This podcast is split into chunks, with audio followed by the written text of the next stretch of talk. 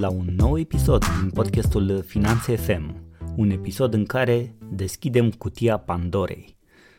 Știi cutia Pandorei? Dacă nu știi, citește despre ea. Sincer să fiu și eu știu așa în mare că, na, eu sintagmă de asta gen, deschide cutia Pandorei, adică Mamă, dacă deschidem subiectul ăsta să vezi ce iese pâine și circ, scandal și alte lucruri, atât de opinii, atât de multe opinii pro, atât de multe opinii contra și așa mai departe.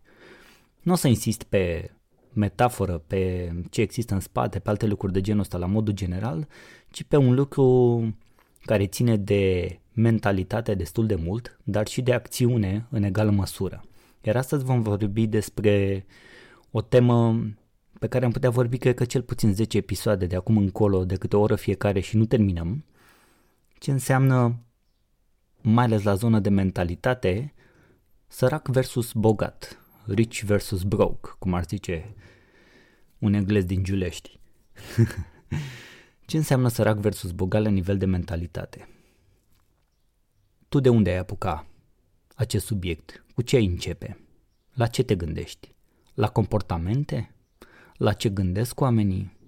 La ce fac cu banii lor? La cum și câștigă? La cum și administrează? Pe ce îi cheltuie? Ce fac în timpul liber? Au sau n-au investiții? Fac sau nu fac credite? Sunt atât de multe aspecte și subiecte pe care le putem lua în calcul, dar astăzi ne vom opri doar la câteva, la câteva din viața noastră reală, din viața noastră cea mai apropiată, din viața românilor în majoritate, să zic așa, dar și a oamenilor de pe întreg globul în majoritate. Sunt câteva aspecte legate de obiceiurile noastre zilnice, de modul în care ne cheltuim banii după ce ne intră salariul sau după ce, nu știu, încasăm veniturile din alte, din alte surse. Există și aici, evident, o discrepanță, să zic așa, destul de mare între cei care își câștigă uh, banii din salariu și cei care își câștigă banii din altceva, din freelancing, dintr-o afacere, din a investi. Sunt, sunt multiple lucruri pe care le-am putea lua în calcul. Însă, indiferent de modul cum ne câștigăm banii, avem anumite direcții în care îi cheltuim și asta ține de ceea ce simțim, ceea ce gândim despre bani, despre credințe limitative pe care le avem prin subconștientul nostru și de care nu știm, n-am aflat sau nu le-am descoperit pe toate, ține de modul în care am fost uh, crescuți de copii, uh, modul uh, în care am fost influențați în adolescență, de joburile prin care am trecut, de orașele în care trăim, de țările în care trăim, de modul în care ne educăm sau nu după școală, dacă mai facem ceva în direcția asta, peste 35% din români, conform unui sondaj pe care l-am văzut difuzat la ProTV când eram într-o vizită la părinții mei, peste 35% din români, după ce termină școala, adică liceu sau facultate, dar în general se, cred că se refereau la zona de facultate, după ce termină și facultatea și au o diplomă, peste 35% din români, niciodată în viața lor, nu am mai citit o carte. Cred că spune câte ceva lucrul ăsta despre noi ca popor, despre noi ca obiceiuri, ca mentalitate, ca comportamente privitoare la bani și nu numai. Lipsa educației și lipsa educației financiare este în continuare o mare problemă în România, cu toate că destul de mulți oameni sau mai mulți oameni să zic în ultimii ani de zile fac asta, printre care și eu încerc să fac din perspectiva mea, dar au apărut și mai mulți oameni care au început să fie și din ce în ce mai urmăriți pe rețele sociale, da? Îi poți urmări și, și tu pe, pe Bogdan Daniel Dinu, pe Valentine Delcu, pe Dan Sulică, pe Luca Dezmir, unul din cei mai vechi, pe Laurențiu Mihai și mulți alții, îi găsești pe net pe, uite, pe Roxana uh, Bucur, care face o chestie extraordinară pentru, pentru copii, îi poți găsi pe net pe toți, și pe mine și pe ei, toată lumea are site-uri, toată lumea are uh, bloguri, toată lumea face emisiuni, podcasturi, materiale video, te poți informa, nu poți să mai spui că în 2021 nu ai acces la informație privind educația financiară. Nu există această scuză. Iar uh, o parte din mentalitatea de, de om sărac, să zic așa, de mentalitatea de sărăcie, pentru că sărăcie este o stare a minții, provine din acest lucru. Oamenii săraci nu își acordă timpul necesar pentru a se educa. Este una din alegeri. Spune, nu am timp să învăț despre bani. Cum adică n-ai timp să înveți despre bani, dar tu vrei mai mulți bani? Te vaiți că nu câștigi suficient, în același timp spui că te descurci cu banii, că știi tu să-i administrezi, dar totuși nu ai bani și nu ai timp să înveți despre bani.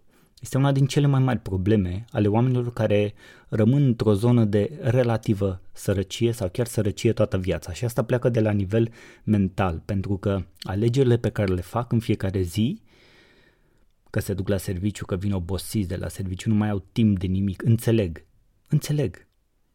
Sunt, am, cum să zic, am empatie și compasiune pentru toată oboseala, pentru tot stresul, pentru toată anxietatea, pentru toate joburile de rahat din România și de cum se comportă șefii, așa zis și patroni cu angajații lor, pe care îi jecmănesc și umilesc în mare parte din România, în mare parte din România. Ăsta este adevărul, iar dacă cineva nu l-a zis până acum public, îl zic eu. Ăsta este adevărul. Cunosc o grămadă de oameni care muncesc din greu ca să câștige un bănuț, iar seara, când ajung acasă, sunt epuizați din cauza comportamentelor și mediului de lucru toxic în care se află. Fie că e corporație, fie că e reprezentanță de firmă, fie că este o firmă mai mică, fie că e o firmă de producție, fie că e o firmă de servicii, peste tot există și este încurajat, din păcate, un mediu destul de toxic în România, în care patronii își fac de cap și prea puțin sunt antreprenori pe bune. Într-adevăr, în orașele mari, în ultimii Uh, să zicem 10 ani de zile, de genul București, Cluj, Oradea, Timișoara, Brașov, Sibiu. Uh, sunt orașe care au evoluat, oamenii au înțeles că fără angajați nu o să facă niciodată nimic și se comportă într-un mod diferit și încurajează cultura muncii și a respectului și fac un antreprenoria pe bune, din ce în ce mai mulți. Există. Însă, în mare parte, să fim serioși, în România nu s-a schimbat chiar atât de mult, chiar și de la Revoluție încoace. Iar asta nu face decât pe un om normal să rămână în zona asta. Și atunci este nevoie să faci un efort foarte mare pentru a ieși din această mentalitate de sărăcie care te menține sărac, care îți uh, creează constant aceleași condiții în care obiceiuri noi să nu se poată manifesta. Ai nevoie de foarte multă voință pentru a trece mai departe, pentru a împinge lucrurile, pentru a schimba ceva. Iată, uite câteva aspecte ale, ale sărăciei. Să trăiești dintr-o singură sursă de venit. Să cheltui banii numai pe lucruri care, cum să zic, nu ți aduc nimic înapoi. Să te concentrezi să doar pe, doar pe a face bani repede. Să folosești de exemplu, credite pentru a achiziționa lucruri care nu ți-aduc bani, care nu sunt investiții, sunt pur și simplu doar cheltuieli și faci credite pentru asta.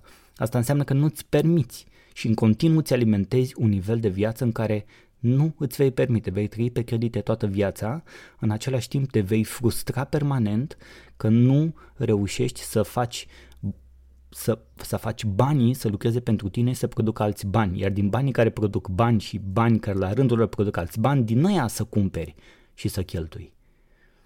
Cred că asta a fost cea mai uh, ușoară și la îndemână explicație pe care am auzit-o despre, despre puterea dobânzii compuse și modul cum funcționează banii și cum banii creează alți bani, care creează alți bani, din care tu poți să folosești o anumită sumă de bani ca să-ți finanțezi, de exemplu, stilul de viață. E drum lung până acolo, sunt uh, de multe ori doar uh, vise, majoritatea oamenilor nu ajung să-și îndeplinească obiective legate de acest uh, gen de, de stil de viață și de a-ți câștiga banii, tocmai de aceea trebuie să fim cât mai ancorați în realitate. Însă, poți face lucruri ca să schimbi la nivel mental ceea ce se întâmplă în mintea ta, pentru că dacă schimbi ce se întâmplă în mintea ta, vei avea alt comportament, iar un alt comportament diferit și mai bun îți va aduce rezultate diferite și mai bune.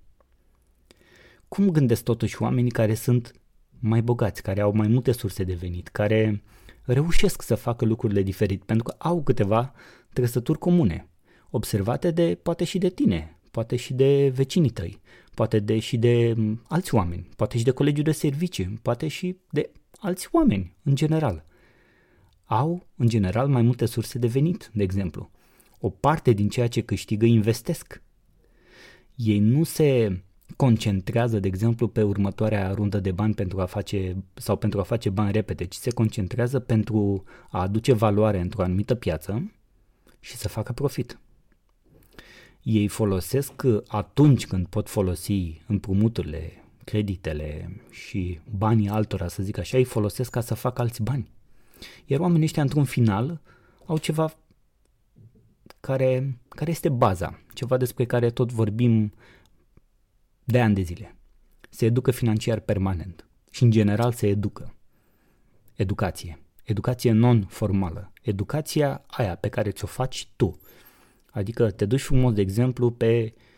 Na, mă dau exemplu pe mine. Te duci pe danieltănase.com și iei toate episoadele de podcast la rând și le asculti. Te duci pe alt site, pe al unui alt educator financiar din România care face uh, foarte bune material, de exemplu pe video, te duci pe canalul lui de YouTube și le urmărești pe toate. Îți plac mentori din străinătate? Te duci pe rețelele unde sunt ei prezenți și practic ei îți devin un fel de mentor virtual. Chiar dacă cu niciunul din oamenii ăștia nu te întâlnești vreodată, poate nici cu mine nu vei ajunge să te cunoști vreodată în viața asta, însă dacă consider că ai de învățat măcar o idee nouă, ceva nou de aplicat de la ei, îi poți considera niște mentori virtuali de la care tu iei niște lucruri, le aplici în viața ta și începi să vezi ce funcționează. Acțiunea face diferența și este o diferență care face toți banii. Sărac versus bogat. Ce părere ai de subiectul mașini? Băi, e un subiect atât de atât de, de controversat. Hai să zic un lucru. Am un vecin la bloc aici unde stau, care sunt și ei și părinți și copii, sunt trei generații acolo, în același apartament, da? Fiecare trăiește cum vrea, eu nu judec, nu am nicio... Să, apropo, să nu ne înțelegem greșit din prima. Nu judecăm. Este doar un aspect observat, un comportament observat pe o scară de bloc al unui oraș din România, da? Pur și simplu. Unul din vecini de acestei familii de care îți spun, în care trăiesc trei generații în același apartament, un vecin de pe scară și-a achiziționat o altă mașină. Nu nouă, dar și-a achiziționat o altă mașină. A schimbat mașina, una mai veche cu una mai nouă, mai bună și așa mai departe. Bun, excelent, nicio problemă. Cu toți avem dreptul să ne cumpărăm o mașină mai bună, haine mai bune, orice altceva vrei tu, dar să rămânem la mașină, da? nu a trecut o lună sau două și și-au schimbat și ei mașina. Ei nu sunt niște oameni care câștigă mulți bani. Ba chiar uh, trăiesc destul de modest, da? Dacă poate câștigă mai mult, uh, s-ar fi văzut, cumva s-ar fi văzut sau oamenii ar fi avut alt comportament, se, se, se vede, îți dai seama la un moment dat și nu, nu trebuie neapărat să judeci omul după, după haine sau după mașini, în niciun caz, dar se vede, îți afli, uh, chiar și intrând în vorbă, îți dai seama dacă oamenii au o anumită educație, o anumită cultură, dacă au anumite obiceiuri. Dar și-a schimbat o mașină și au luat o mașină mai bună, în schimb mai mare, au un Touareg second, mai vechiuț, dar un Touareg second, o mașină mai mare decât cea pe care o aveau, care consumă mai mult, la care plătește taxe mai mari și mai mare decât a vecinului, care și-a achiziționat un Ford Mondeo, tot mai vechi. Credeți că acest exemplu este singular? Ați întâlnit vreodată aspectul ăsta în România? Dacă vecinul și-a schimbat mașina, trebuie să o schimb și eu? Știți de unde provin cel mai mult aceste comportamente? Din școală. Din momentul în care colegul a luat 7 ereu, trebuie să iau 8, că altfel mă bate mama și cu tata, în ghilimele. Sau nu mai dă înghețată, nu mai îmi cumpără jucăria, nu mai îmi cumpără timbre, cum era pe vremea mea. Trebuie să iau mai mult decât X, mai ales dacă X e și vecin cu mine. Păi cum? Trebuie să înveți mai bine decât copilul vecinului, nu? Altfel, ce fac? Îi fac de râs pe ai mei, că nu învăț bine? Trebuie să iau mai mult. A fost mereu stimulată încă din școală această competiție laterală, dacă vrei să o numim așa, în care eu trebuie să iau o notă mai bună, să greșesc mai puțin, care mai târziu s-a tradus în uh, vecinul a plecat în vacanță în Grecia, eu mă duc în Republica Dominicană. Vecinul și-a luat uh, Ford, eu mi-au Touareg. Iar mașina este una din cele, mașina personală. Dacă nu-ți permiți sau dacă faci achiziții doar în, în, în direcția asta, mai faci un credit pentru ea, da? Dacă nu-ți permiți, mai faci un credit pentru ea. Câteva mii de euro bune pentru următorii 5 ani de zile și, în general, culmea un credit de nevoi personale cu dobânzi mari. Ajungi să îți iei acea mașinuță, doar pentru că trebuia să ai o mașinuță mai bună decât vecinul. Și asta se tra- va traduce permanent în alte tipuri de, de alegeri. Și poți să, poți să faci paralel asta și cu, și cu alte aspecte ale vieții, nu doar cu vacanțe sau cu mașini. Există acest comportament și la tine? Eu m-am întrebat, există acest comportament și la mine? Îl am pe undeva? Da, l-am avut. L-am avut, să știi. L-am avut, l-am avut cel mai probabil de când eram mic din școală, de pe undeva, tot așa, de la părinți din zona de liceu, l-am avut.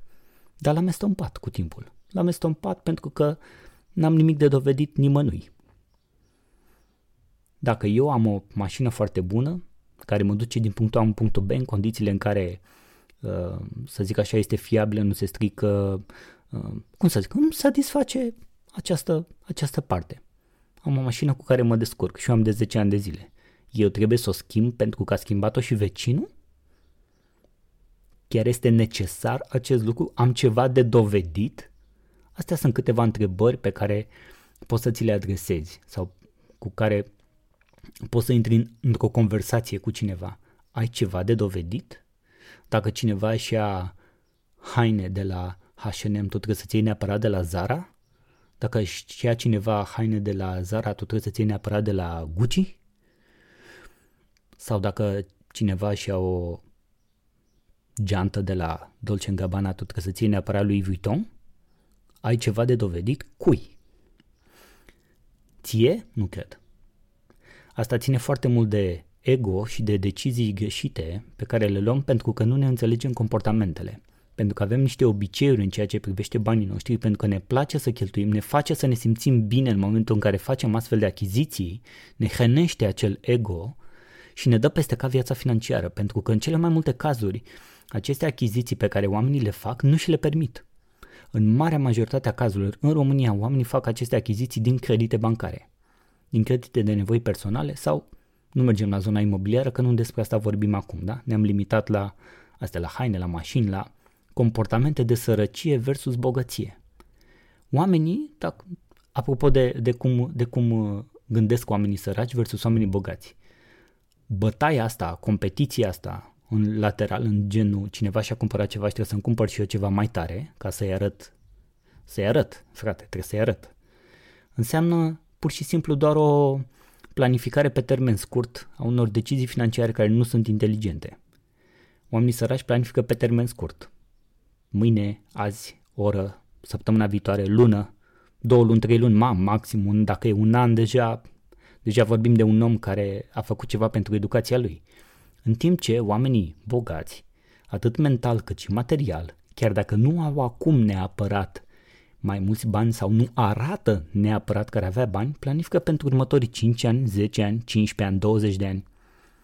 La fel cum își alocă banii pentru copiilor, când investesc pentru copiilor. Sunt oameni care, care au ales să facă altceva pentru copiilor, da? Și au dat seama că pot investi. Pot face DCA, interesează și vezi ce înseamnă. Te stimulezi la o muncă de educație, dacă ai ajuns să asculti până aici acest material.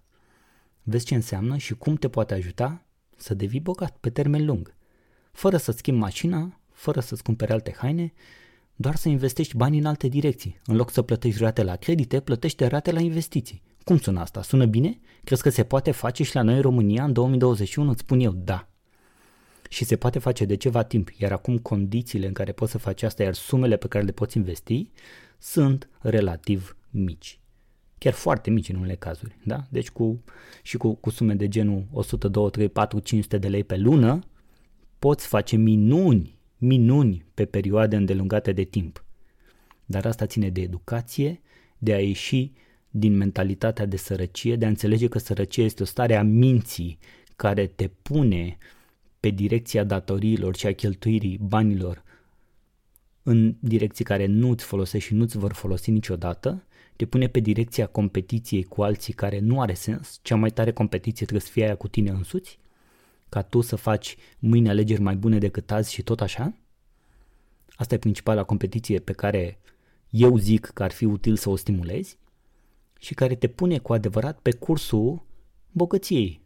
Nu te face neapărat ultra, mega, giga milionar sau alte lucruri de genul ăsta, dar te pune pe cursul unei bogății față de starea actuală. Asta este esențial. Poate să treacă 30 de ani să cheltui o grămadă de bani pe care câștigi, de exemplu, din salarii și să fii și mai în vârstă, și mai bolnav, fără să ai fonduri de urgență, fără să ai bani din investiții, fără să ai mai multe surse de venit și așa mai departe, însă poate să treacă 30 de ani în care, începând de acum, faci alte tipuri de alegeri, de investiții inteligente, îți cheltui bani într-un mod diferit, cea mai bună competiție este cea cu tine însuți, te educi permanent, înveți, te dezvolți, aplici, vezi ce funcționează, renunți la ce nu funcționează și vei fi și mai bogat, și financiar, și în suflet, și în minte, și în orice vrei tu. Bogăția nu înseamnă numai bogăție financiară. Ai auzit-o pe aia că degeaba ai bani dacă nu e sănătos. Sau uh, degeaba ai bani dacă nu știi ce să faci cu ei. Sau degeaba ai bani dacă tot ce faci este doar să faci bani. Pentru că vei ajunge la un moment dat să trăiești o viață mizerabilă în care vei intra în depresie, mintea ți va lua razna și indiferent ce ai făcut sau ce n-ai făcut, tot sărac vei ajunge să mori. Și nu vrei asta.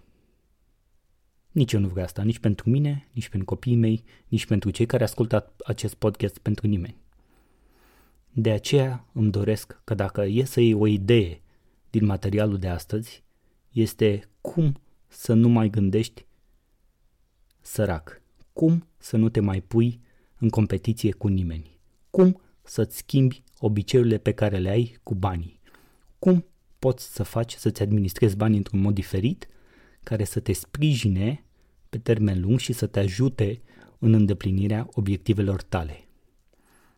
Cum poți să faci să-ți fie într-adevăr din ce în ce mai bine? Sper că te-am pus pe gânduri, sper că nu te-am întristat în niciun fel, nu asta mi-am dorit, sper să înțelegi că nu judecăm pe nimeni pentru alegerile pe care oamenii le fac, nu suntem nici eu, nici tu, nici nimeni, nu avem dreptul să judecăm pe nimeni, putem constata, putem observa, dacă ni se cere ajutorul, doar dacă ni se cere ajutorul, putem ajuta, în rest depinde de fiecare să aleagă, să filtreze, să gândească diferit, să se comporte diferit, iar cel puțin la partea asta îți garantez că vei obține rezultate diferite și mai bune dacă faci toate lucrurile de care am vorbit astăzi nu are cum să nu funcționeze. Nu are cum. E nevoie doar de răbdare, disciplină și planificare pe termen lung. Îți mulțumesc că ai ascultat acest material. Dacă este util, te rog dă mai departe, iar dacă nu te-ai abonat, te invit să te abonezi, fie că o faci pe site-ul meu, fie că o faci pe platformele pe care asculti acest podcast. Îți mulțumesc și îți doresc să alegi inteligent. La revedere și ne auzim în următorul episod.